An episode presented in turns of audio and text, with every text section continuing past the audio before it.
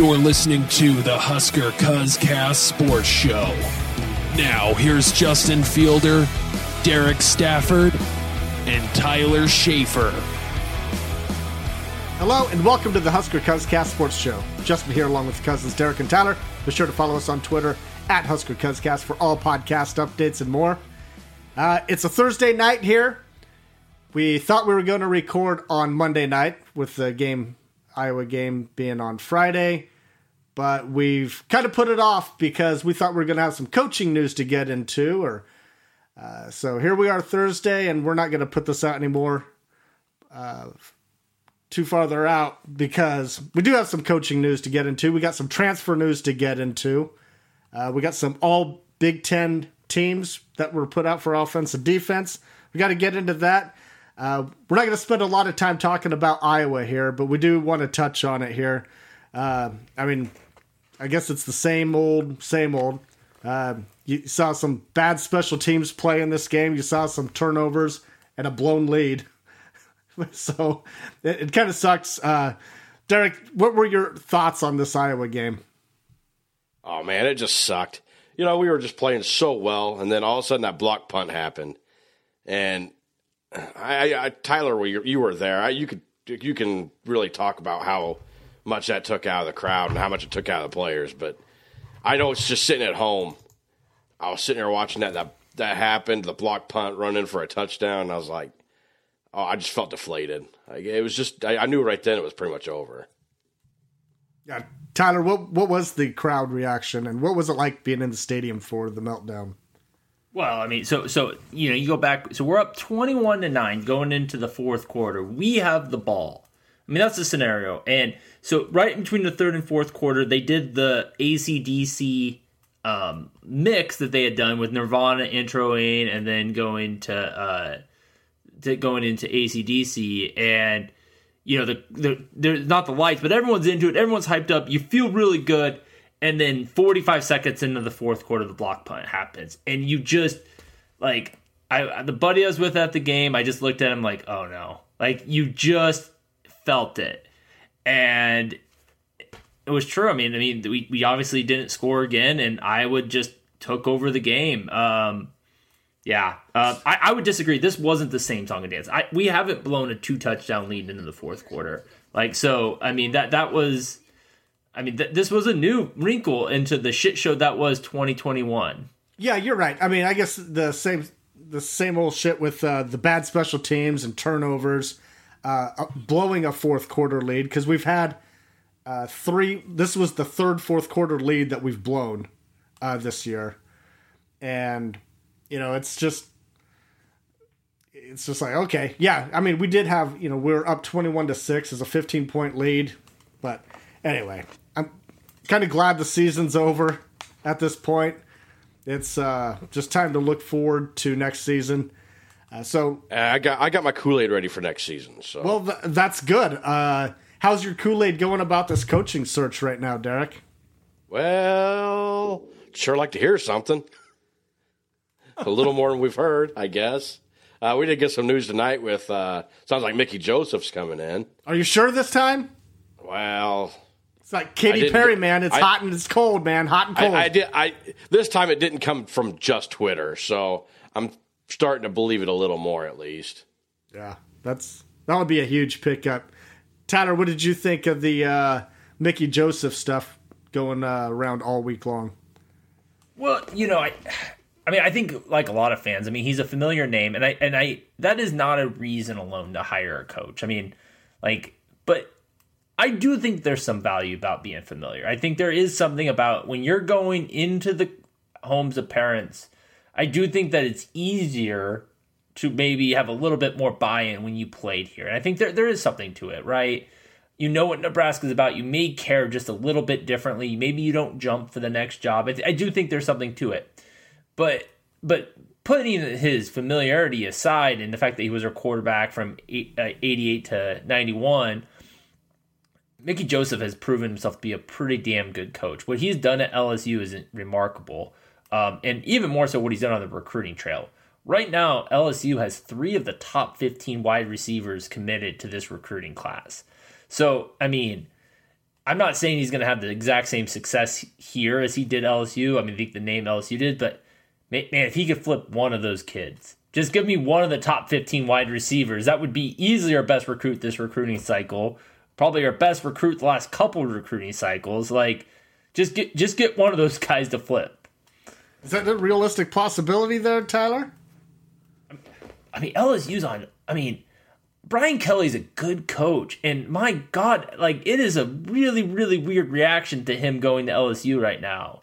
Like none of his coaches are following him. Like I don't know if anyone's really excited about this. Like I, I don't know. I think there is a possibility. All right, Derek, get in here. I, I, I don't know about the poss- that possibility or not. Maybe it is. Maybe it's not. But here, I'm going to go back to the Mickey Joseph thing. I'm tired of the narrative that he's got Nebraska ties. I really just don't care about the Nebraska ties. Really don't. Is he the best coach for our wide receivers? That's what I'm hoping for. And, and look, the guy's proven. Uh, he's proven that he can develop talent. He's proven that he can recruit talent. So, I mean, is, is he a good hire? I, I think in that aspect, absolutely. But I, I, don't care about the fact that he played for Nebraska. If that's what gets you here, if that if that if that's what gets him here, then so be it. But that has a, should not be a prerequisite of coming to Nebraska at all. Oh, I completely. And I'm tired. And I'm tired of Nebraska fans thinking that way too. Like, are, are who, ca- who ca- Here's the other thing about Mickey Joseph, and I kind of told Tyler this earlier, but it's funny to me that everybody's calling this up and coming coach. Dude, he's 53 years old. Like that's not what you would normally consider up and coming. Uh, I, I, mean, I get he's only coached for what five, six years, and it's all been at LSU. But I mean, up and coming just seems odd for a 53 year old man. So, Derek, it sounds like you kind of get annoyed that uh, when Husker fans, you know, whether it's on social media or, you know, like water cooler talk, when they talk about bringing in coaches, all they do is just like name off like previous Nebraska players. Even it doesn't matter if they've ever coached. You know, they just like oh, yeah, that's stupid. Like, I, I mean, I, I, think most of it's kind of smartassery, but you hear about like, oh, bring in uh, Jason Peter to coach, and it's like, dude's never coached ever. Why the fuck would you bring him here to coach? bring in Dominic Raiola. yeah, but yeah, you know, yeah. Yeah, let, let, let's let's bring in a guy that's never coached to coach our biggest position that needs fixed, the absolute worst of any other position, and we'll bring in a completely unexperienced coach to do it. Makes let, sense. Let me let me read. But I think part of the reason why this happens, and again, I I think we are all aligned. It should not be a prerequisite. It really doesn't matter a ton. Like, is it one percent cooler? I mean, but but the reason I think this happens is because, like Mickey Joseph is a pretty good receivers coach. We know about that. Like, if we, I, am making this name up because I don't know a lot of wide receiver coaches, but if we were to get Brian Hartline from Ohio State, obviously there's no, you know, you know, there, there's no Husker ties there. We would be equally psyched or more psyched if we got him. It's just hard to throw names out of a hat when you don't know them. There's so many coaches out there. So I think you look at Nebraska guys because at least you know the names. Like and it's I like, get, I get oh, it, I know who this guy is, and maybe we can get him. Like, I, I think that is an element of it. Like, I, I don't think anyone would be excited if Joe Ganz came and became our offensive coordinator. I think people would riot in the streets if that happened. But uh, here's the thing to me, though. Like, just do a little research. Like, I'm not asking you to be do Scott Frost's job for, but if you're gonna start naming names out there, throw do a little research. Like I brought up Willy Korn to you guys like the weekend after Frost hired fired these guys. And, I didn't necessarily say he was the right hire, but I went back and I looked at his offense and looked where he ranked with uh, with rushing, looked where he ranked with passing, and looked at what he was doing, and said maybe this could be a good offensive coordinator hire. Well, yeah, but his name has corn in it, so that that right there is another reason. I, I, know, I know, I know. But then all of a sudden, that name became hot, and it was like, and I think that's the reason why. Like people are like, "Oh, we could make a cool T-shirt out of this guy. Like that worked out well. Go ask Bookie Radley Hiles. you still have your T-shirt, Derek? Do not. Never got one. All right, so we're talking about OC here. So we we uh, pretty much ninety nine percent chance that we're gonna have uh, Mickey Joseph as wide receiver coach. Not a complete done deal, but good enough for us to talk about. So there's other positions that we have not hired yet, which is offensive coordinator, and this is a position that Scott Frost he's even said that this was going to be his priority. This is what he wanted to hire an OC first. Still don't have one here at this point. We've seen so many rumors come and go, like the Willy Korn situation here uh, that uh, it sprang up like big time on social media, and that's kind of fizzled out like a fart in church. Uh, but because, you know after after doing even more research into it, I'm not sure he's a great fit here. Yeah, I mean if he's not like if he wasn't the primary play caller, I mean he's like an inexperienced Matt Lubick, you know. I mean, I and that's nothing against the guy. I mean, he could be a good offensive coordinator. I mean, yeah. there is no doubt that Central uh, Coastal Carolina's offense is very explosive, but you're talking about a Sun Belt team compared to a Big Ten team. Right, that's and, a big jump. Yeah, we've already seen that with the coaching staff that came from the Group of Five into the Big Ten play, how how much they struggled. But since uh, with all these uh, coaching uh, changes that have been going around in the country, and we fired these guys what three weeks ago now, and and uh, we still don't have any firm hires uh, or any inklings other than the Mickey Joseph. That was the closest one that we ever saw a football scoop on. Are you starting to get discouraged that we haven't named an OC yet, Tyler? Um, well, I, I you know, obviously I'm anxious, but you know, we, we, we, Justin, we were talking about this the other night when Michigan fired Don Brown. It took them they, they fired him at the end of the year. So it took, but it took him 26 days from firing Don Brown to name the replacement. Like, I, I know it, they fired him midseason. The, the theory was that there was, um, you know, hopefully going to be very quick changes. I, I think for all we know, the, the, offensive coordinator we are targeting is playing this Saturday, and they're going to wait till Sunday to announce it. Like we we don't know the story yet, I don't think we're at the point of being concerned. I think where it gets really concerning is if come Monday or Tuesday next week, like the names don't start popping out, like that's when it really starts to get a little bit more nerve wracking. Because again, at this point, we're we're a couple, we're about three weeks after the firing, not quite three weeks after they fired the coaches. Um, right, that's about the timeline. We fired them in the bye week. Yeah. So, so th- maybe three and a half weeks at this point, but so we're not too long after that path. I mean, there's still some pl- teams playing. Maybe there's going to be an announcement coming. I think that Mickey Joseph. I, I'm speculating, but I, I think that the reason why that's starting to get a little light is because of what's going on at LSU. I think that they're really trying to ink and finalizing that so they can if so they can lock him up. Um, and, and I, I I'm telling myself that no, obviously no inside information, but like I just I, I want to believe that maybe we'll get some really come after championship weekend. This will fall really quickly into place. All right, Derek, how about you? Are you discouraged a bit? No, I'm with Tyler. I, I don't. I look. I I'm not, I texted this to you earlier, Justin. I, I meant to text it to both you guys, but there's Ohio State fans out there right now just pissed that they have not hired a defensive coordinator, and I'm not even sure they've fired a defensive coordinator yet and they're pissed that they haven't hired a defensive coordinator. This is what fans do. You're supposed to be a little pissed off that they haven't hired anybody yet. So I get why everybody's anxious, uh, but I, am with Tyler. We we don't know what's going on. It, somebody may be wrapped up, and they just they may not want to announce it yet. Who knows?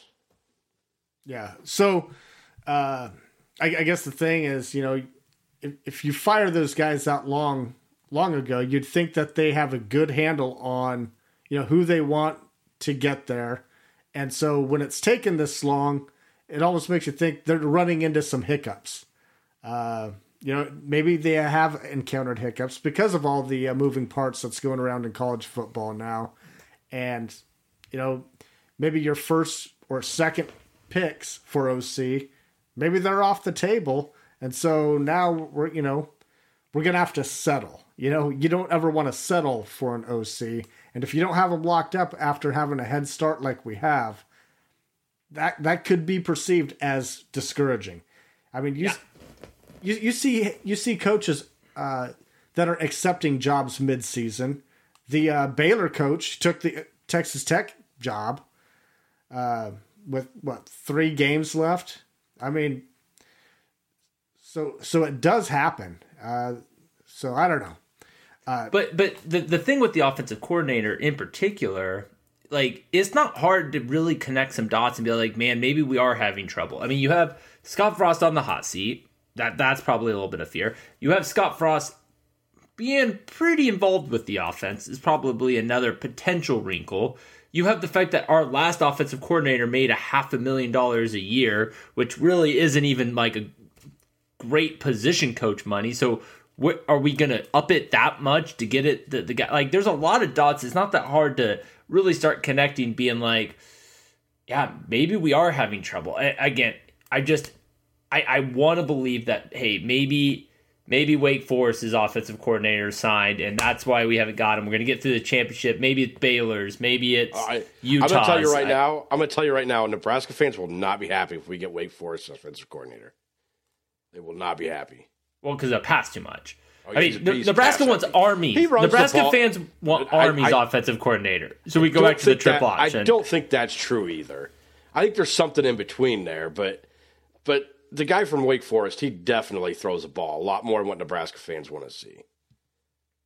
I don't think that I, I, I there are some fans out there that want to go back to triple option. You're right. I am not one. I I I, I, I, I like Scott Frost's offense. I want to see something similar to it. I just want to see it executed better. I mean, I, I, I, I wouldn't mind seeing his offense. I, I just want him not to have to be so into the weeds on it. Like, I don't need to see a drastic overhaul of every offensive philosophy that we have. I, I don't want to see it. I want to see it close. Like, well, I think you're right, Derek. And you can't so- implement that in one year either. You know, Yeah, and we Exactly. Which is it- why Scott Frost is going to have to find somebody that runs an offense similar to what he runs. He's not going to be able to go to a triple option offense. He's not going to be able to go to a West Coast pass heavy offense, whatever you want to call it. He's not air, he's not going to be able to go to an air raid offense. He's not. He's going to have to find something similar to what he runs. Doesn't have to be exactly what he runs, but it's got to be something fairly similar where we already have the athletes to, to run it. But but let's be fair to whoever he hires. Like there is a potential for a marriage, right? Like it doesn't have to be well, a new offensive coordinator's coming in, he's going to completely change the system. Like that doesn't have to happen. And a perfect example of this is when Mike Riley came to Nebraska. And I, I know everyone wants to like forget about that, but when he first came to Nebraska, everyone thought West Coast, West Coast, West Coast. Well, he didn't go that way because he had Tommy Armstrong. There was a nice like adaptation. These coaches are smart. Like they're they're they can adapt. Like so, if he brings in Wake Forest, and we'll just pick on that, even though I don't think they're there. It's not like he's gonna come in here and say, "Well, shit, I need to throw it forty five times a game." Like, To, I, to be fair, Tommy Armstrong was throwing it 35 to 40 times a game most of the time. but but but there still he, was he an option. did. He did. He did. let, Uh, Tommy Armstrong run the ball too. What's but- Danny Langsdorf doing these days? What, bring him back. No, Probably, probably still wiping Mike Riley's ass. I don't know. how many times? Too much. Tyler's Tyler's grimacing over here. Hey, so do you guys tr- uh, Connor, can you edit that out? do you guys trust Frost to make the correct hire for offensive coordinator, given that he's already hired two and they flamed out uh, after two years? I mean, do you think the third time's the charm here? Is he going to find what he says he wants to find somebody that he trusts? Well, he's had two opportunities to do that, and he fired both of them. So, do you? I mean, do you guys have concern that he can find the right guy this time? Oh, I, absolutely, that concern's there. Yeah. I think he can, yes, but there's obviously concern that he could still get it wrong. But there were concerns when in, on the defense when he was when he was, you know, had to get a different off, defensive line coach, and he brought in Tony Tuioti. Yeah, there were concerns then, and he's turned out to be a great coach. So it's not that I don't think he can hire good coaches. Well, I mean, Tuioti, at least he came from a Power Five school, you know? I mean, he had Power Five coaching experience. So Barrett a Ruud. Barrett Ruud didn't. He's turned out to be a pretty damn good coach. Yeah. I, I, I don't think that I, I get I think where Derek's got, and he's kind of hinting on this. I I think Frost outside of the initial like coaching when he brought all the guys from UCF and we've talked about this at length. Like it was a very loyal move. It, honestly, even looking back at the Brian Kelly situation, that even speaks more wonders. Like to get the whole staff Brian Kelly can't get one of those damn assistants to follow him, and and Frost got all of them. Like I, I mean, think it do you, just would you want to live in Louisiana though? would I want to live in Indiana? I, I wouldn't want to live. I mean, in you're Louisiana. you're gonna give me a pay raise, and I can Orleans? move to. Uh, or I mean Baton Rouge. I mean, we were just talking about. New I mean, Orleans. okay. Well, go I mean, I'm not gonna. We're I, not have gonna get. been, in a- I've, I've been to Louisiana a few times. I've never been to Baton Rouge, so I don't know what it's like. But I'm- I bet, I'll bet you this much: the food is better down there. I will tell you this: there's a lot of crickets there. If you think you got bad crickets wherever you're at, there's way more in Louisiana. Uh, but but but my point my point is is that so beside where I was going with this, besides Frost, arguably whiffing pretty much when he brought the whole staff in. Like I think that he's made some good hires along the way. I like Lubick obviously got fired. I don't think Lubick was a big bust. I I I mean we've talked about that too. Like I that was kind of a questionable firing, and I get it if he wants to change up the philosophy a little bit, why he would do that. But I don't think that was a huge bust after the fact. Like I think like a lot of the couple guys he's brought in along the way have they've worked out. Like him bringing in uh, Mike Dawson back to coach outside backers, pretty successful job. I think the outside backers have turned into. So, shitty job at special teams. well, that that's the that's the one thing that we and that's the one position we really haven't heard in this coaching search. Like no one has the answer of what we're going to do about special teams. We all want to bring in a special teams coordinator. Except you. I I'm I, I'm for it. I'm for it. I just logistically it gets tough. We bring in uh, Mickey Joseph. We got recruiting coach, wide receivers coach. You know you're going to bring in an offensive line coach. You know you're going to bring in an offensive coordinator. That that offensive coordinator can run double duty. He can coach running backs. He can coach quarterbacks. He- but there's still one of those position groups. Either Frost is coaching, or no special teams coach. Like that. That's the math of the equation right now. Yeah, yeah. Unless Sean Beckton's it's going to take over running back. chairs, you know. I mean, you've got to figure it out. And and I don't want to see Mike Dawson get fired. I don't want to see Barrett Ruud get fired. I I mean, but you know, the, the linebacker is on defense is the one position group that's kind of like, yeah, that we're we're maybe a little oversaturated there, but that that's that's the game that I'm interested in right now. So it's probably safe to assume that Ron Brown is not a candidate to coach running backs because he would have been hired already, right? Again, well, one would certainly think. Yeah. he's a good backup option though. Like, I mean, you, you talk about this like again. Go to the budget thing. You just let's say you had to pay Mickey Joseph a little bit more than you wanted to pay him maybe a couple weeks ago. Everything going on, you had to go a little bit higher, and maybe that running back coach you wanted to pay 450k for, and you're like, yeah, I, don't know if we're gonna be able to do that. You, you probably can get good old Ron Brown for a nice quarter mil, and maybe put that money to offensive coordinator Mickey Joseph. Like, I think he's a good, and I, I think we'd all be fine if Ron Brown was our running back coach. Yeah. I would be anyway. Yeah. I, I wonder if there's still a little bit of uh, a residual effect on his takes about gay marriage and all that garbage that he got hammered for for two years. So, you- so you have to wonder if that's still looming behind him. But Very possible, and and, and I'm not saying they're going to hire Ron Brown, and I think that, but I Here- Here's the here's the only problem with it. I I, I don't want to get into that conversation because I really don't care about that conversation. But the, the the problem with the with it is is you're going to have every other running backs coach out there trying to re- recruit running backs, and they're going to use shit like that against him. Sure, sure, We're probably going after the wrong running backs if that's what they're concerned about. yeah. I mean, I, again, No, I mean, it's just- they're it's against just- It, it, hey, you know they're going to use everything they can against him. Like, and if that's one But- of the things that that all the kids disagree with, and that's what they're going to. You really want to play for a guy like that that has these kind of morals? But but you know what though there, there, there there's dirt on a lot of coaches out there, and I mean, and and, and you know the again I'm gonna, I'm picking on Brian Kelly a lot this episode, but like you tell me that like people aren't going to negative recruit against Brian Kelly. Did you see how he left that team? They, he texted him, "You really want to go play for a coach?" You know what? It's there's negative recruiting across Hey. the board. They are going to find what they can. Lincoln Riley. Lincoln Riley basically, hey, on Thursday he was adamant. I am not taking the LSU job. This is stupid. Why would you ask me about this? Sunday didn't he's in California. Yeah, okay. He's up and gone on he didn't Sunday. lie. Okay, Nobody asked him about the USC job. They only asked him about the LSU job. but job. my point is, is and Brian Riley. Kelly, Brian Kelly, as far as everybody's concerned with that, hey, be happy he texted you because if you offered me three over three times as much as I'm making now, I ain't even texting your ass. I'm just gone. But but I will, but I will ghost you like the worst person in the world to get the hell out of that situation. Yeah, but but first of all, Lincoln Riley did lie. If you listen to him with SVP, I think he told three different stories about the USC job in that interview. Regardless of which, Lincoln Riley, since he's been to USC, has gotten two five star players at USC. I think people forgive pretty easily, even though there's negative recruiting. I, I think Ron Brown will be fine. Oh, fine. I get Well, it. I get it. I Look, just if coaches have to resort to what Ron Brown may believe or not believe, when you have a goddamn coach there that's three and nine and fifteen and twenty nine, but the Ron Brown thing, if that is what they're complaining about, all right. That's fair. I mean, That's fair. There, there- there's plenty of there's plenty of uh, you know negative I, recruiting. I, I just wonder if there. maybe that's that's what's holding people back from hiring Ron Brown. That's all I. That's all I'm saying. Uh, Maybe maybe it's absurd. Maybe it's dumb, but it held him back before because it was such a hot take. So I, I it could still be affecting him.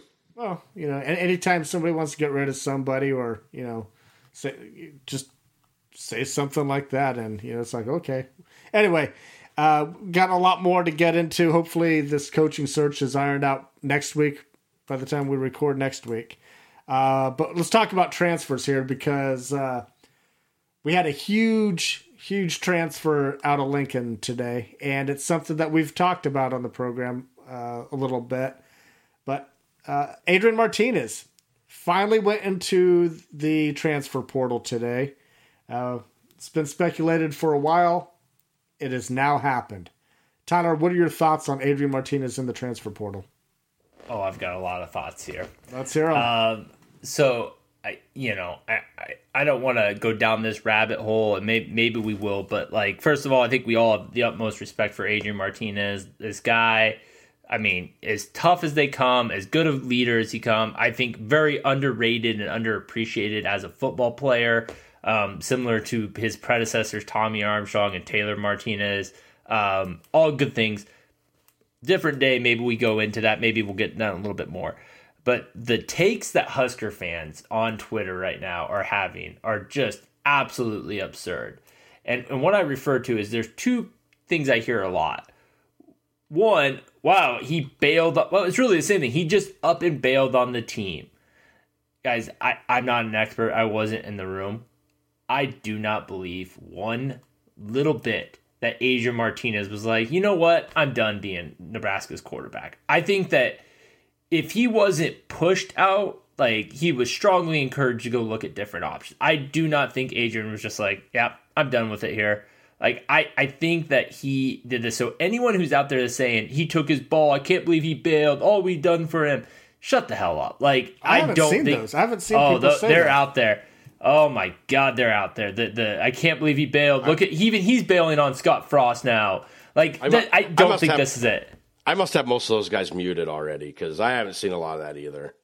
Eh, But Tyler, I'll agree with you. Like I, I think there's probably some truth to that. That maybe Frost is sitting here going, you know, you're a good quarterback. You've done a good job here, but you've been here four years and it's not working out great for either one of us.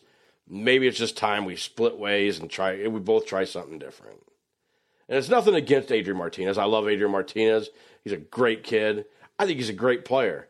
I think if you put a good offensive line in front of him, he could probably be that quarterback we all hoped he could be. But yeah, I, I mean, it, it's but it's been four years, and like Justin, you mentioned it, we're fifteen and twenty nine yeah. with him as our. co- Well, I mean, I know there's been other people starting through some of those games, but whatever. Well, I think a majority, a majority of the takes that I've seen on social media, uh, you know, acknowledge, you know, that they liked him, but they understand it's probably best for both parties uh, to go on. You know, w- wish him the best that he has, you know, wherever he may land. But you know, it's probably beneficial for both parties. I mean, I think that's most of the takes that I've noticed. I've never seen and- anyone uh, like like hate on the kid for leaving. And maybe this is a situation where Scott Frost does know who his new offensive coordinator is going to be, and maybe he's not a great fit for that coordinator. I don't know. Maybe. Uh, I don't know. Maybe, I mean, he, maybe he doesn't want to run, run the triple option. So I mean, look looking back at Adrian Martinez in his career, uh, God, he set how many records here at Nebraska? Of course, he's played here forever, so he's going to rack up uh, a lot of records. Didn't rack up a lot of wins. I don't. He, he played. He probably played less games than Armstrong did, though. Yeah, But, I I mean, mean, hell, he only played what eight games last year, seven games last year, eight games last year. Sorry. yeah, eight games. Well, no, Luke, Had- Luke Haddock started in there. Yeah, Yeah. So really, only did start six games last year. and started I six, think. played in seven. So, I mean, uh, yeah, I go back and look at how many games Armstrong played. That dude played. He played four years and played damn near every game. So, with the exception of Purdue when Ryker Fyfe had to come in, and I think we all remember how that worked out. Is he going to go down like? If, if you look in the last 20 years, is he one of the top five quarterbacks of even the last 20 years? Yes. Statistically, yes. Statistically, in on the fi- he he is one of the top. I mean, first of all, we've played a lot of starters. I mean, in the last decade, if you if you go back in the last decade, I know that's not what you said, but we've played really four quarterbacks in the last decade. Taylor Martinez, Tommy Armstrong, Tanner Lee, Adrian Martinez. Like, mm-hmm.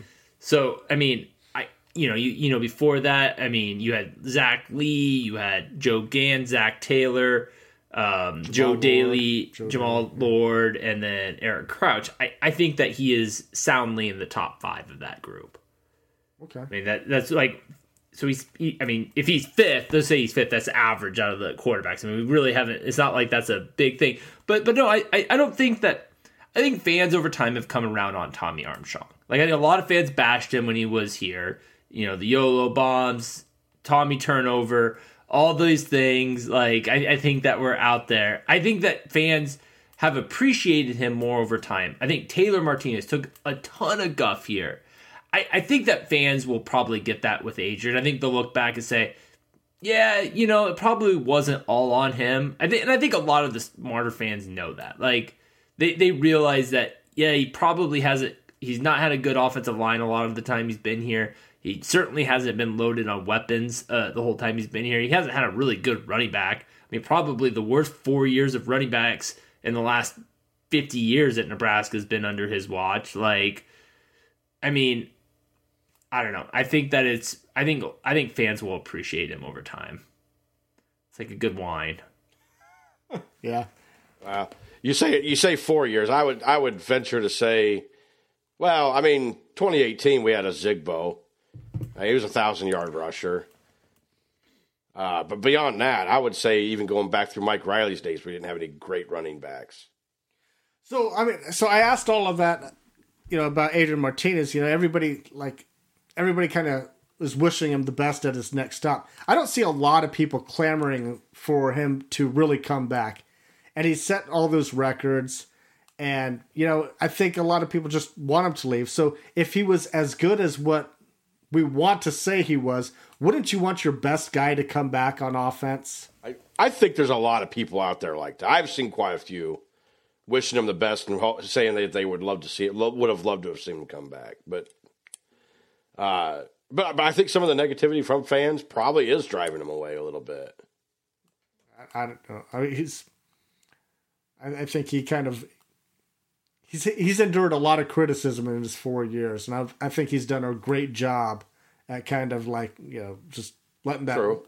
But maybe off. after the fourth year, it was just kind of like, yeah, I've had enough. Yeah. I Let don't me know. go somewhere where I'm not quite the spotlight that I am here. Maybe Tyler, you kind of you, you didn't like when I said that, so Well, so okay, so I I have been Adrian's top supporter. I think Adrian is a great quarterback. I think he is one of the better quarterbacks in the Big Ten, and I will go to my grave and say in 2021 he is. But let's be honest here. Adrian Martinez has have has had his third significant shoulder sur- uh, injury. He's had ankle injuries. He's had knee injuries. You know, he's been a he's taken a lot of snaps. Still, kind of makes the same mental mistakes you're bringing in a new offensive coordinator. You know things are going to be a little bit different. I think 2021 was apex Adrian Martinez. Like I, I don't see there being another level for him. And if anything, I think you would see a regression. Logan Smothers is developing. You have the transfer portal. Like, I yeah, I think he was great in 2021. He was our best quarterback in 2021. I don't think that necessarily is going to hold true for 2022. I think this is a good time probably to separate. And I and hope he proves me wrong. Hopefully he his shoulders are 100% and he fits into the new system and everything works out great for him, but I do think there's an element that's like yep, Frost kind of you know took him through the the woodshed and said, "Hey, I'm going to run you 20 times a game. It beat you to hell, but you know." And now wait, till, wait till I show you what I'm going to do the next guy, Logan. Yeah. Run this ball 24 times. Yeah, I mean, we didn't really even get to the Iowa recap, but like, yeah, I mean, you know, there there is an element that's like, I, I, my opinion, I think there are some fans that are clamoring. I think that's why some of the frustrations of him leaving um, have come out, but I, I do think that there, in my opinion, it's like I think we're all ready for the next chapter of Husker. I'm ready for the next chapter. Yeah, yeah. I mean, to start that I, new next chapter, you have to have a new quarterback. I, I tend to agree. Like I and I've told you guys both this for a while now that I I feel it probably I, I love Martinez, but I do feel it's probably best for him to move on. I think it's best for him. I think it's best for Nebraska. Yeah. I think Scott I think Scott Frost needs to find another quarterback, whether it's whether he's on the roster now or whether he goes to the transfer portal. It's t- it's time to try something different. And I, that doesn't mean I'm blaming everything on Adrian Martinez for what's happened over the last four years. I'm not I'm not doing that either. But it's time to try something different. So we saw a couple more transfers uh, over you know last couple of weeks. One was this week, Marvin Scott uh, and Sevion Morrison. Uh, actually, over the last week since we last recorded, but uh, these two guys, we we kind of saw this running back room. It was kind of like over overly saturated, and no guy really separated separated themselves. A lot of guys got a lot of uh, carries this year, a lot of snaps, uh, some more than others. But I mean, we played a lot of running backs. Uh, Morrison, he was a shock that he entered the uh, transfer portal because I thought he was going to have a future here. Marvin Scott that doesn't surprise me. Although the last couple of games, he's gotten more carries than what he had all year long. And so I thought maybe he was going to stick around to see who that running backs coach was if he wanted to battle it out. But I, I don't know. I mean, what do you think of these two transfers, Derek? Uh, first off, I want to say I it was very clear to me before we even started the season that by the end of the season we were going to lose a running back or two. Yeah, like, yeah, we, we, we talked we talked about that also. Absolutely, absolutely, we did, and so it does not shock me one bit. Uh, the the two that, that that transferred really don't shock me a ton because they weren't getting a ton of playing time. I mean, you talk about Marvin Scott got some more carries there towards the end of the season, but hell, it took him till game eleven to get any carries. Ryan Held pretty much he was pretty much Ryan Held and he got an then. opportunity. Uh, Sevion Morrison had a few games early on where he was getting a lot of carries and then all of a sudden just disappeared. Uh, so it doesn't shock me. Uh, again, best of luck to both of those two guys. Uh, I, I, I don't know who our best running back is. I, I really don't. Hopefully it's Gabe Ervin. Maybe maybe he can get healthy and he could be that guy. But uh, right now we just don't have that guy. Tyler, your thoughts on uh, the running backs? Yeah, I mean, I think I, I mean, all I would do is echo what Derek said. I, I like Marvin Scott, I like Sevion Morrison. I, am sad to see them both go. I mean, I, I think that the story of the transfers is so far how quiet it's been. Um, I think that when you look at Nebraska to under Scott Frost, I think one criticism, there's multiple, as Justin will tell you, but one criticism certainly is how many transfers he's had. And for another three and nine season, I mean, you, you kind of, I mean, Derek hit it. We knew there would be attrition at running back. There, I mean, it would have been. We probably need to go to the transfer portal and get a running back because I don't think we got that guy. Like, you can't bring in another running back. We have a we have a recruit that's a running back. Like, we have to see attrition. If this was Scott Frost, again, it kind of alluded. I think he gave a nudge to Adrian. Maybe he gave a nudge to Marvin Scott and said, "Dude, like, I yeah, I mean, go find a new home." Like I, I don't I, again reading, but like we need to see attrition because I think we need to bring in a transfer. I am right now very surprised. I, I'm knocking on wood that we haven't seen any sort of mass exodus yet. Yeah, and, and it's really shocking because you look at all these other teams across co- college football, and people are entering the transfer portal right, left, and high profile guys. Uh, Yeah. Spencer Rattler, That- he's in the transfer portal. TCU had a five star running back that just entered the transfer portal. Georgia Tech just had the uh, Yeah. the number three all purpose running back in the. I mean, there's guys all over the country that are leaving. Oklahoma guys are jumping in there, and In Oklahoma, I understand because of Yeah. coaching, but, Right. but but Nebraska just fired half their coaching staff. Yeah. Like again, we would kind of fit in that category. I mean, we just fired a lot of guys, and coming off maybe of three maybe, and nine. maybe we'll see it. Maybe we'll still see it, but I, I I, I I, think I, I don't know if we'll see it so much between now and the end of the year as much as maybe in the spring when we start getting the new coaches in there. What- I, I could be wrong, but One thing I can say on the defensive side of the ball that I didn't expect a lot of transfers because we are losing a lot of guys uh, on a lot of openings. A lot of openings. They're gonna see what you know, see how they can uh, how they're gonna compete. Uh, but you know, we're gonna talk about the All Big Ten teams here in a second, and you know, we had a lot of starters on defense that were really good players, and so it was gonna hard. It was gonna be hard to unseat a lot of these super seniors or these four year juniors. You know, I mean, we had some studs out there, but so there's going to be some great competition on defense, but on the offensive side of the ball, shoot, man, it's uh, I, I figured there would be a little bit more, uh, a few more transfers, maybe even on the offensive line. You know, I mean, we had to reshuffle the deck on offensive line this year. I guess some of these guys are going to stay and battle it out. Uh, speaking of offensive line, what are you guys uh, making of these uh, little rumors and all this talk about Cam Jurgens possibly going pro? Uh, Tyler, what what would you think if he did that? Because uh, I'm I'm hearing Damon Benning on sixteen twenty. He thinks that he will go.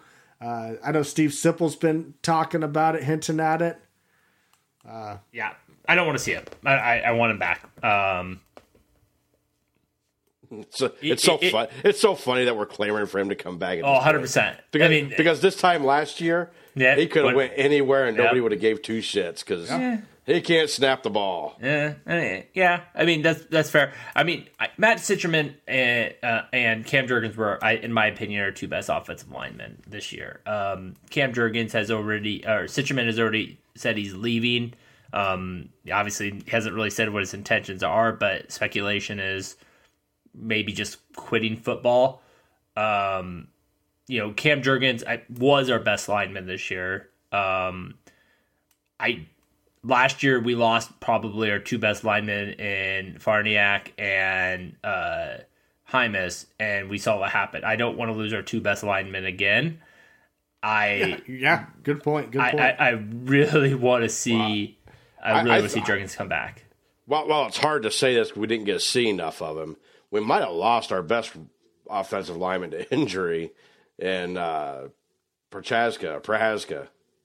That guy was tearing it up until for a game and a half till he got hurt. But Yeah, I mean Northwestern was one of those games, and I don't care. I we, we see- all looked I pretty good see against more ga- I- Northwestern. Well, I guess what I'm get what I'm getting at is I want to see more games with Cam Jurgens and Turner Corcoran and Teddy Prochazka on that line. Bryce I Benhart. wanna see it. move move Bryce Benhart to guard. Um, I don't know.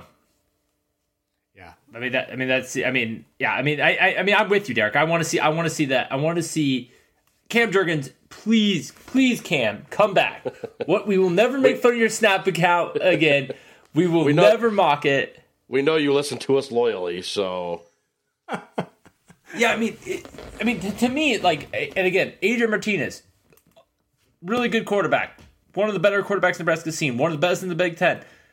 Cam Jurgens would be something like of all the things that are happening right now, like that. That is something that makes me like. I mean, you you have guys like Damian Daniels, who's kind of on the fringe of going pro. Um, maybe Caleb Tannor looks at going pro. You know, you have these guys. There is no doubt Cam Jurgens would be the biggest loss if he decided to go pro of any of these guys that are still on the decision kind of fringe area. You Probably couldn't blame him though, right? If he did make that decision to, if if whatever I, he's I- hearing I that he's going to get drafted, I don't drafted, blame any kid. I don't blame any kid that if he can get drafted that he leaves early. I don't blame 100%. any kid for that.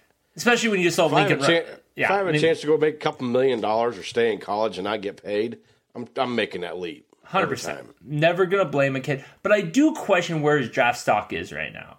Like he had a good year. I mean, again, um, making some Big Ten, uh, made thirteen team All Big Ten and uh, honorable mention All Big Ten. Like, I mean, like a really good year. At- What does that equate? Like, is he? I mean, I, I don't I don't know what that turns into for a draft perspective, and I think he has room to go up. offensive linemen in the Big Ten, there's a lot of damn good offensive linemen. There, the real, there is. I mean, but what I mean, center's already kind of a hard position to get drafted at. There, you know, teams only play one center. It's not like a guard or tackle. It's a little bit harder position. He's athletic enough to play any interior line position. yeah, God, yeah. I mean, you're he's- right. He's he's super strong. I mean, you've seen You've seen him pull. You've seen a pull Yeah. and pass pro. I mean, like as a guard, he's getting out there at center. He pulls and get. I mean, 100 percent right. He could do a lot. I think the guy is playing in the NFL. I just what what does he have? Six rounder, fifth rounder? Like if he goes pro like that, I I think that he could elevate himself into being a first or second rounder if he comes back. I guess that. Oh, Derek disagrees. No, I, I don't know about first or second round, May- maybe third or fourth round. I, I don't think he could. I don't know that he could jump up that high. I really don't. I I think I mean I think he could. First or second rounder? Yeah. I, I think he's he's still. I mean, he got. I mean, he's only been playing offensive line for a couple years. I mean, like he's still kind of give him a good coach. Like maybe if you bring Exactly. that, I'm not I mean, disagreeing with you, but I just that seems like a big jump I, I- to me. I guess I don't know. I don't know. Well, let's talk about these all Big Ten teams that they came out over the last couple of days. On offense, we already talked about Cam Jurgens. He was third team by the coaches and honorable mention by the media. But our guy, uh, Austin Allen, man, he was tight end of the year, first team by the media, second team by the coaches. Uh, so kudos to those guys. We also had Adrian Martinez, who was an honorable mention by the coaches, and Samori Toure was an honorable mention by the media. So just four guys. We did this little exercise two, three weeks ago, I guess. It was during one of the bye weeks where we went and looked at all the candidates and uh, possible candidates on offense and defense. And these are the four guys. These are the only four guys that we thought could possibly make the teams. And uh, I think we, I think we kind of nailed nailed it. We thought that Austin Allen and Cam Jurgens they would they would be named uh, on the All Big Ten teams, and Adrian Martinez and Samori Toure would be honorable mention. Except Derek. Derek thought he would get like third team. I, I thought I thought Samori Toure could e- eke his way in. I, I did. Yeah, but I, I did too. I did too. I, I but I, but I, I also had a misstats. But I will say in the the the thing that's shocking though, the snub there is the fact that Toure, the coaches, like what the hell, like.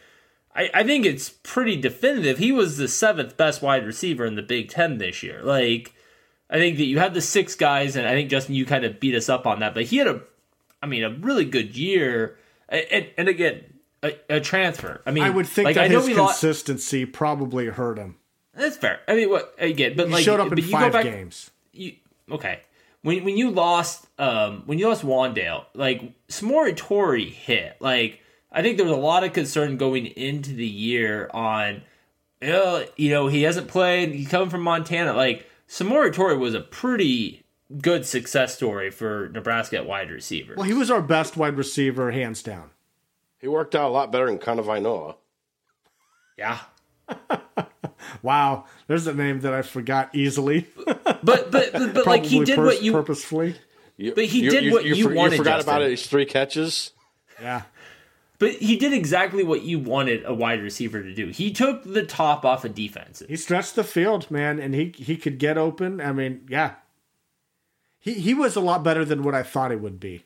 Yeah, I mean, like, I mean, very, very good. And again, uh, media got it wrong. I mean, the one thing I will say is, did you guys look at some of the honorable mentions at quarterback? The media named six quarterbacks honorable mention, and Adrian Martinez wasn't one of them. Shame on you, media. Like, how does Adrian? You're telling me Adrian Martinez wasn't one of the six best quarterbacks in the Big Ten? So who were the three that got honorable mention? It was Sean Clifford, uh, Payton Thorne, and uh, uh, out of uh, Maryland. So they had C.J. Stroud, uh, Aiden McConnell. Adrian McConnell, and then uh, Cade McNamara was third. I mean, Bump Payton Thorne. Bump, bump Sean Clifford. I don't know. really? well, I- But Adrian Martinez is, I mean, I don't know. Okay. Uh, let, let's move to the defense, defensive side of the ball. Uh, Nebraska, re- we really made a impact here. Well, we didn't do shit. We're just we just watch them. These guys made an impact here. Uh, Cam Taylor Britt, he was second team on media and coaches, and JoJo Domann, he was second team on coaches, third team on media, and getting honorable mention uh, for both coaches and media was Damian Daniels, Luke Reimer, Ben Stille, and Deontai Williams, and then Marquel Dismuke also got a honorable mention on the coaches. So uh, that's seven guys on defense that you know at least you know made the paper. I mean, that's this was a pretty good defense. We're gonna lose uh, all these guys except Luke Reimer, and uh, so And maybe Damian Daniels. We un- undetermined on Damian Daniels yet. It's, uh, yeah, it's it's undetermined, but you know the magic eight ball says you shake that thing up, says that dude's going pro. You know, I don't I don't agree with that. He didn't walk on senior day. Like he he didn't he didn't tweet out a goodbye. I, I don't know. I mean, Well, Scott Frost We'll said see. that there's going to be people leaving that aren't going to walk on senior day. yeah. I mean, and, and he said there's people that walked on senior day that are coming back. I mean, I get it. I, I mean, but I'm just we'll see. Well, but but the biggest crime there is Luke Reimers. I mean, Luke Reimers. The fact that he didn't make second or third team is just shocking to me. Like, I mean, he finished third in the Big Ten in tackles. I mean, he played all over the field. He had 108 tackles on the season. I mean, you're looking at a guy that, I mean, God, not go to the Magic Eight Ball, Crystal Ball. Like the way he's accumulating tackles, if he can stay healthy, he might be setting records at Nebraska. Like, I mean, I mean, he is he is having a hell of a career. He he he was he's my biggest gripe. Like he should have been a little bit more highly regarded. I think he made more of an impact that way. There was another linebacker that we talked about when we did this two or three weeks ago, Nick Henrich. He Yeah. he did not receive an honorable mention. Uh, is that a snub? Yes, I think it is. I think that's about the biggest snub out there to me.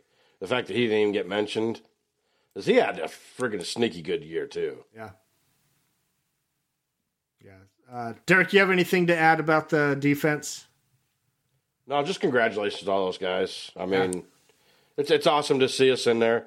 You know, we've gone the last couple of years of going, yeah, we don't have hardly anybody in anything. So, And we used to track this, and it's probably in one of these uh, mini notebooks I have here on my desk here. But is this the most that we've had on all Big Ten teams since, uh, well, in the Pelini, Scott Frost probably. era?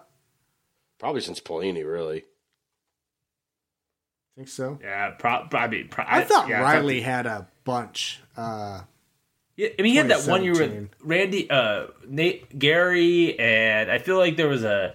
I can't remember that whole roster, but I thought that had a pretty good one. Um, I, I know. I know. They said the last time we had multiple first rounders was back in 2014.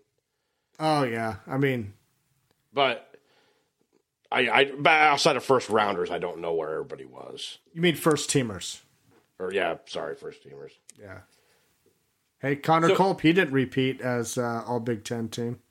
no, no, he did not. But um, Well, apparently, apparently, once you put fans in the stands, it's a little tougher to do. so not not a uh, you know what it is what it is. I mean, no one really. Um, we we obviously care about the media this, but uh, Pro Football Focus released their all conference team, and I won't go through it all, but I did just find one interesting first team All Big Ten, Ben Stille.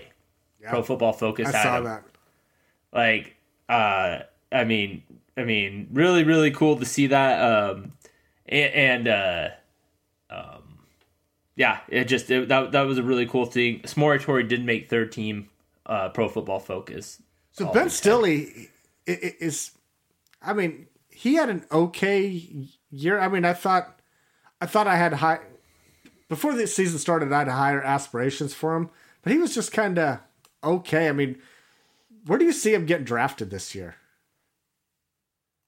I mean, is he a th- third day guy or is he Yeah? I think he's a third day. I think I, I think he's a third day. I think he does get drafted. I think the Ben Stille, like that defensive end position, is kind of tough to make a lot of noticeable stats. Like, you know, because you're you're kind of playing. It's kind of a defensive tackle. I mean, so you don't really get a lot of sacks. You're kind of holding blocks. I think Ben Stille had a pretty good year. I mean, I, I felt like I noticed him. I felt there was a, always about a play a game that you're like, that was a really good play Ben Stille just made there. Whether it be a pass deflected or a breaking the line of scrimmage, I, but you could count on him for at least one like really standout play a game, um, Okay. and then plus a lot of other little things that he did right. Okay. Uh, Derek, thoughts? I, no, I agree with you guys. Uh, I'll I'll just agree with you guys. I I don't have much to add to it. All right. Uh, anything else that we want to talk about this coaching search, uh, transfers, or all Big Ten teams? All right. Get Well, these games. let's. Does- Right. does- I was gonna say, does Let's, anyone let's get want these games that I was kicking ass in this week. Does anyone want to throw a name out for offensive coordinator? Does anyone want to go on the record? But next time we record, we will not record until we have an offensive coordinator. No one, no one's brave enough to throw the name out there that, that we want to see. That you think we'll get. Oh, that I think we'll get. Um, it'll probably be a guy I've never heard of. Honestly, the guy that's probably on the top of my list, which is probably uh we don't have much of a shot at getting, would probably be Tom Herman. Well, yeah, I think you're probably right on that. Um, I mean, he's just an offensive analyst, so it's not like he's doing much in the NFL. But I just don't think Nebraska can get him. So I, I, I have it. I, I, Justin, you're kind of looking at me and like, why would you want that guy? But he's a good offensive coordinator. No, no, no, no. He wasn't I- a I good just- I head just don't- I- but I think he'll be a head coach before he comes to. Uh, before he comes here. I think so. Yeah. I, I can't. I, I can't imagine anybody wanting to hire him as a head coach after the Texas debacle. What, what what debacle at Texas?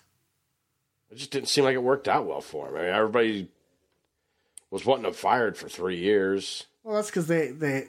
I mean, shit. Didn't he? He finished like ranked. Uh, did he finish ranked like twice out of those years? I mean, th- he didn't win anything there, but I don't think he had bad seasons. I don't. I don't have their record up, but I mean, I, maybe maybe he I'm wasn't. I he just- wasn't a shitty coach. Maybe a group of five school picks him up. I don't know. Well, there's a lot of group of five jobs open.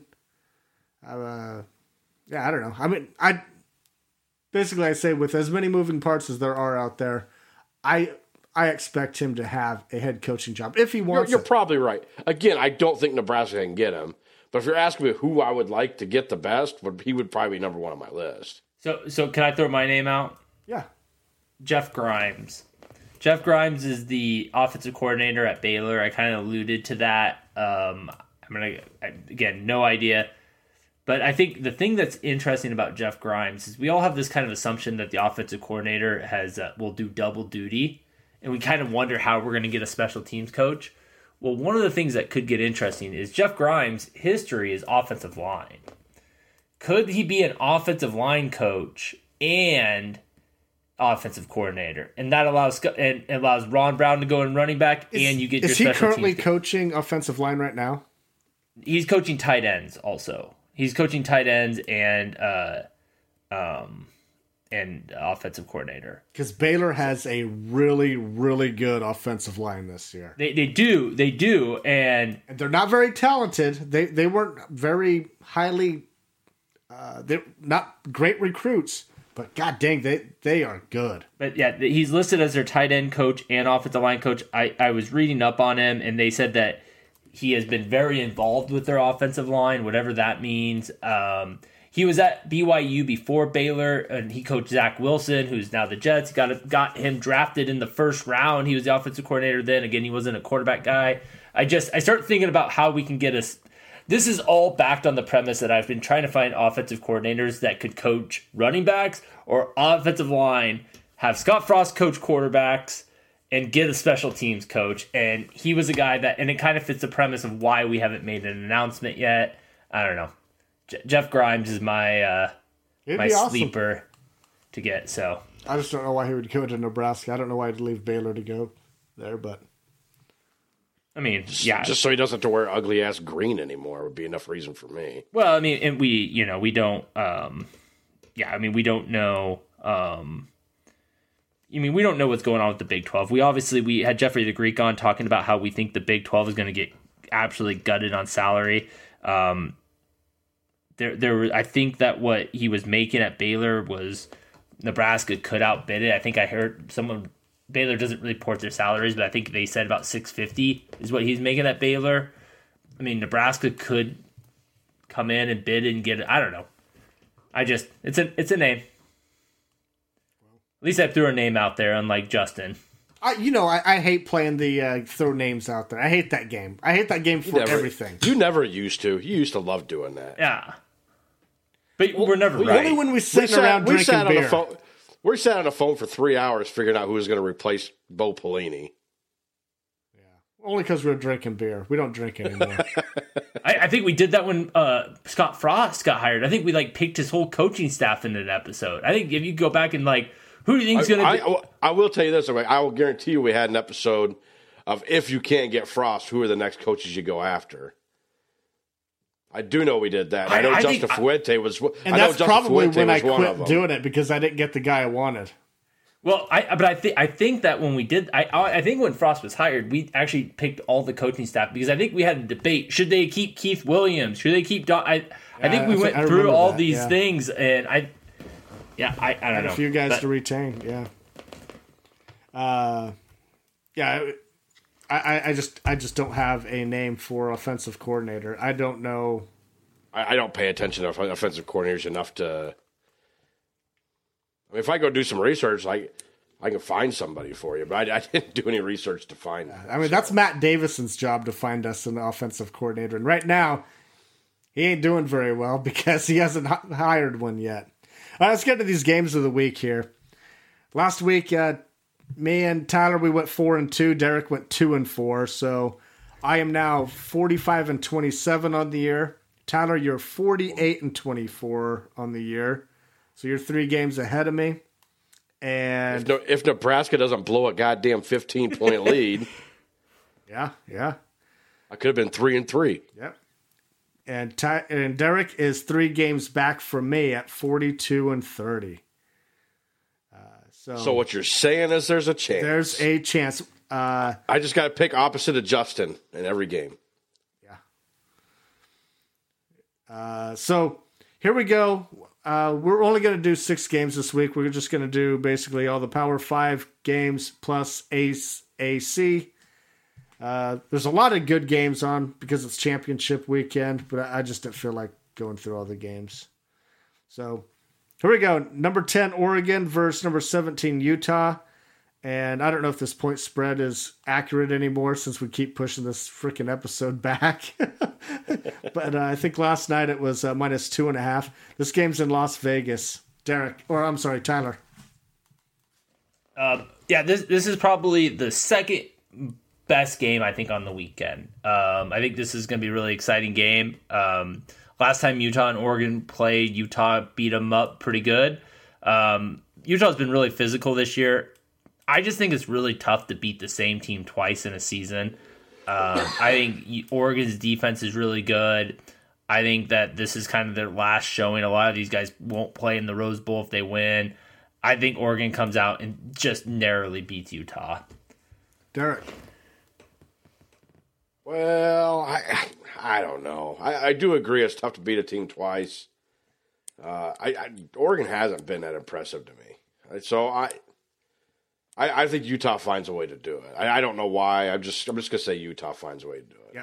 I have Utah also in this game. No, I'm sorry. you get me on the next game, I guess. But yeah, I, I like Utah in this game. Utah, they've impressed me a little bit more than what Oregon has, especially in the later part of the year. Give me Utah. All right, number nine, Baylor versus number five, Oklahoma State. Oklahoma State's five and a half points. This game is in Arlington. Tyler. Yeah, th- this is the biggest blowout of the weekend. I think Oklahoma State just beats the crap out of Baylor. Which won't look good for a new offensive line co- or offensive coordinator. But um, no, I think Oklahoma State's defense. Well, I think they're playing for a playoff berth. I think they have more to play for. I think that they are a better team than Baylor is. I, I think that Oklahoma State is just they're rolling right now. I'm actually excited to see them in the playoffs. Um, I, I like Oklahoma State in this game. Their defense is really good. I would never thought I'd say that or Mike Gundy. Derek? Problem, the problem is Mike Gundy always has a tendency to choke in the big games, and I, I don't know that he could fix. it. I don't know that he's fixed it just because he beat Oklahoma, who wasn't all that good for most of the year either. So I, I must say, somehow, some way, Baylor finds a way to upset him. You better not. You know I'm taking Baylor. you know I was taking Baylor. I am not wearing my Yeah. Baylor sweatshirt right now because it's it's hot here in Texas. But uh, yeah, I Hot was here in Nebraska too. Yeah, I mean it's hot all. Yeah, it was perfect golfing weather today. I don't know if you guys got a chance to do that, but yeah. Fuck you. Uh, no, yeah, I'm, I'm taking Baylor. I, I know that they they're going to be rolling out their uh, uh, their backup quarterback yet again, but he's been looking good. He's been playing well. Uh, that Oklahoma State Oklahoma game, God, that was a fun game last week. Uh, this game is an 11 o'clock game. Uh, I wish it was. I wish it was later, but anyway, yeah, I'm I'm taking Baylor all the way. Number one, Georgia, six and a half point favorites. Uh, verse number three, Alabama, and this game is in Atlanta. Tyler, Home game for Georgia. Georgia's a better team. Bama got so lucky to beat Auburn. Um, I do think Bama plays them tight because Bryce Young is a really good quarterback. Um, but I mean, you you saw if you guys watched any of that Iron Bowl, like you saw what Auburn's defense did to that offense. I mean, they held them to what 14 points until overtime, like, and it was a last second touchdown to get it there. I mean, if if Bo Nix wasn't injured and their backup quarterback wasn't like literally playing on, I, I'm assuming a broken ankle because God, he was limping like crazy. Auburn wins that game. I mean, this is not the Alabama old. I it'll be close. I, I might even like Alabama to cover, but Georgia wins this game. Derek, well, that that Auburn quarterback wasn't as bad as Byron Leftwich getting carried to the line of scrimmage. Yeah, that it wasn't quite that injured, but he was banged up pretty bad. Uh, I I don't know. The football gods just hate me this year, and I don't want to see Alabama in the playoffs. And so I assume Alabama's going to win this game just to put two friggin' SEC teams in the playoff to piss me off. you're taking Alabama. Yeah, Uh, I have Georgia in this game, and I got to say, Auburn would have won that game had that running back not ran out of bounds. Yes. I mean, th- it, it Or if was their done. quarterback Or wasn't got- injured. or Or, if their got quarterback drug out of bounds, What's that? Or if he got drug out of bounds. You mean? Yeah. I mean, fall down, Fall. dude. Fall down. Fall down. That's easier said than done when somebody's holding you up like that. Whatever. I mean, he cost them the game. I mean, he was. They're going to change his jersey number to like Nebraska special teams. I mean, that's how bad that was. Choked. All right, number 21, Houston versus number four, Cincinnati. Cincinnati's 10 and a half point favorites. And this game is in Cincinnati. Tyler. Wouldn't touch the spread if my life depended on it, but Cincinnati wins this. A, a group of five team makes the playoffs when Cincinnati wins. I think they Cincinnati hasn't been this impressive, which is really a shame because I don't think this is Cincinnati's best team. I think they were probably better last year, but um, but but I but I think that they're they're good enough to beat Houston. Uh, Houston keeps it close enough, but yeah, um, wouldn't touch the spread, but Cincinnati wins. Derek. Cincinnati can't make the playoff, and he's gonna make it. They're gonna make it easy for the for the committee by losing this game. Houston wins. Wow. He doesn't believe that. He's just going to go opposite of me because he knows I'm going Cincinnati. So, do you guys think I'm going Cincinnati here? Uh, I, I want to. I want to see. Uh, I want to make the college football playoff. I want to make them look like bad guys by keeping Cincinnati out because they're probably going to be left out, right? How if, if Georgia beats Bama, how do they get left out? That's what I want this the college football playoff committee. I want them to explain it, how they're going to leave it, him it, out. it, it did seem like TCU. There was no chance they were going to get left out in 2014. I, I know, I know, but there, there's no. Well, I do not believe Cincinnati. If Bama loses, now Bama, do us a favor and just die. Just go away for one year, like because if Bama loses, where it gets interesting is if if Bama wins and Oklahoma State wins and Cincinnati wins, who do they put in? Because you know they're going to keep Georgia in. There's no way they're taking Georgia out. Like, is it Oklahoma State or Cincinnati? And I think that's where Cincinnati gets dicked over. I think Oklahoma State would jump them. Yeah, yeah. I mean, because when it comes down to it, they're going to uh, end up beating two top 10 teams in the back back weeks. Uh, yeah. That, that's going to be interesting. I don't trust the committee to do the correct thing. They're going to do whatever. I mean, It, wo- it it won't matter when Alabama beats Georgia and they got two SEC teams in there anyway. make that'll make me vomit. All right, here we go. Number two, Michigan, ten and a half point favorites against Iowa and Indianapolis. Tyler, the game of the weekend. Like, I, I think Michigan just came off a very emotional victory. They, they just won the game. They just won the biggest game on their schedule. Kirk Ferentz has been like, like very emotional this week. He, I mean, he talked about like how nicely the players were treated and how he got compliments at a restaurant about his players and he, it almost seems like this is his swan song and like he's getting ready for retirement and all these things and I, I, I think there's a lot of reasons why Iowa could win this game. Their defense is good. I just I think that Cade McNamara is so much better than Petras. Like I can't see, and Petras wasn't announced he was going to be a starter. Uh, I'll tell you a little tidbit on the sideline. Petras, when he came in in relief, um, he was warming up. In his very first pass, I was looking over, looking at like, oh my god, they're putting Petras in. He was throwing a ten yard pass to a guy on the sideline warming up, and hit the guy at his feet. Like literally threw a ball at the guy's foot in his first pass to warming up, and I'm like, Petras is awful. Like I just can't see him outdoing McNamara, and I, I think that even though there's a lot of reasons why Michigan should lose this game, I just don't think Petras has enough in him to get the victory. so Tyler, who do you think is going to start at quarterback at Iowa next year? Is it going to be Petras, or is it going to be Padilla, or is it going to be Adrian Martinez? I, I none of the above. I mean, none of the above. I, I mean, I, I have Adrian. Martinez? Oh my god. No, I can't even. Can you visualize him in yellow? Can, like, I can't even. Like, my brain doesn't compute. Like, it's like error. Like, I'm getting an error sign when I'm thinking about He'd that. go undefeated next year, though. Ah, maybe. All right, Not uh, with, so not with Brian, not with Brian Ferentz calling plays. so uh, are you? You're, I'm sorry. Who are you taking? You're taking I'm Michigan. thinking Michigan. Michigan. Close Der- game. Very close game. Derek, Go blue. you're taking Michigan. I- Yeah, I, I don't. I don't. I don't know if I even see it being as close of a game as Tyler does. I I, think, just- I think Michigan's. I think Michigan's the better team. I'm. I, I, I'm telling you guys. I'm rooting for Michigan the rest of the year. I don't know how Iowa's going to see him win a score in national this game. championship. I really don't know how they're going to score. Special teams and special teams. The exact same way they scored against Nebraska. They had one offensive touchdown and they beat us. I don't know if Michigan's special teams is a freaking dumpster fire like what ours is, though. I mean, I don't know if it matters as a dumpster fire. Iowa's is that good. They can make 45 yard field goals all day. They only got to get the mid, field goal in there in field goal range.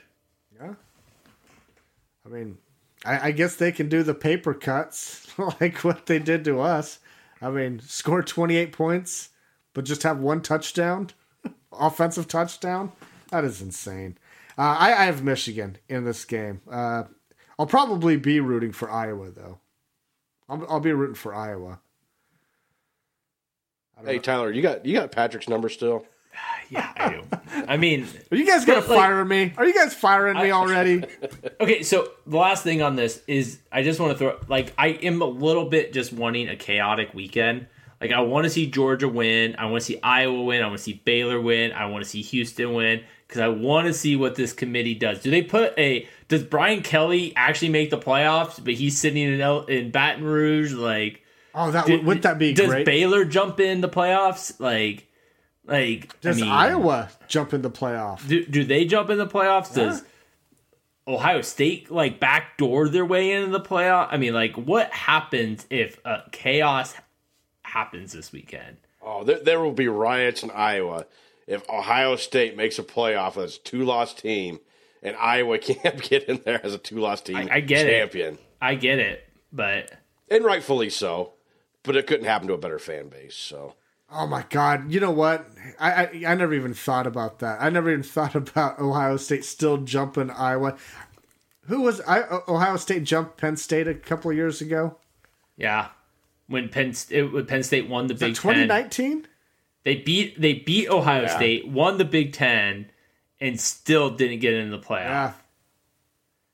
But like Iowa, like the thing with Iowa is it's telling to me that BYU is still ahead of Iowa, and I don't know what the hell they see the committee sees in BYU. Like, that I mean BYU basically had the same schedule as like a Cincinnati, and they have two losses, and they're in front of Iowa and Oklahoma right now. I'm like. I mean, I don't, I and I mean, and Utah for that matter. Like, I don't understand. Like, I, I don't understand the BYU. But anyway, All right, last game here. Number fifteen, Pittsburgh uh, minus three against Wake Forest and Charlotte in the ACC championship game. Tyler. I thought we were done because I literally give zero fucks about this game. Like no one, I this I I don't know. Um, Pitt obviously Pitt has a great quarterback. I don't know what's going on. I thought he, I heard he was injured. I don't know if he's playing. I, I'm gonna go Wake Forest this. I think because people are talking about Wake Forest's offensive coordinator coming to Nebraska, so maybe that happens and he comes off the ACC. But I, I'm gonna go Wake Forest. I think they've been more impressive, but I don't care about this game at all. So you're not going to be watching this game? Not even. I mean, unless it, unless the other games at this time are really not exciting. Yeah, I'm not watching this game. I, I think this this is the late game. But Michigan Michigan Iowa's late also, right? I should have I should know this. I should really know this. I, I didn't plan on leaving the house anyway because I'm going to be watching football all day. But It's the last great weekend, or second to last great weekend. yeah, I spent some time in good old Winston Salem, and that's a nice. I thought it was a fun town. Uh, there in North Carolina, I have some friends that still live in High Point, which is right by Winston Salem. Uh, so I've always kind of rooted for the old Demon Deacons a little bit, or tried to. They haven't really given me much of a reason to root for them, but I'll root for them just for the hell of it, and I'll pick them to win. All right. I'm the only guy here that has Pittsburgh in this game. Uh, Pat Narduzzi, man, he's gonna get it done. I don't know.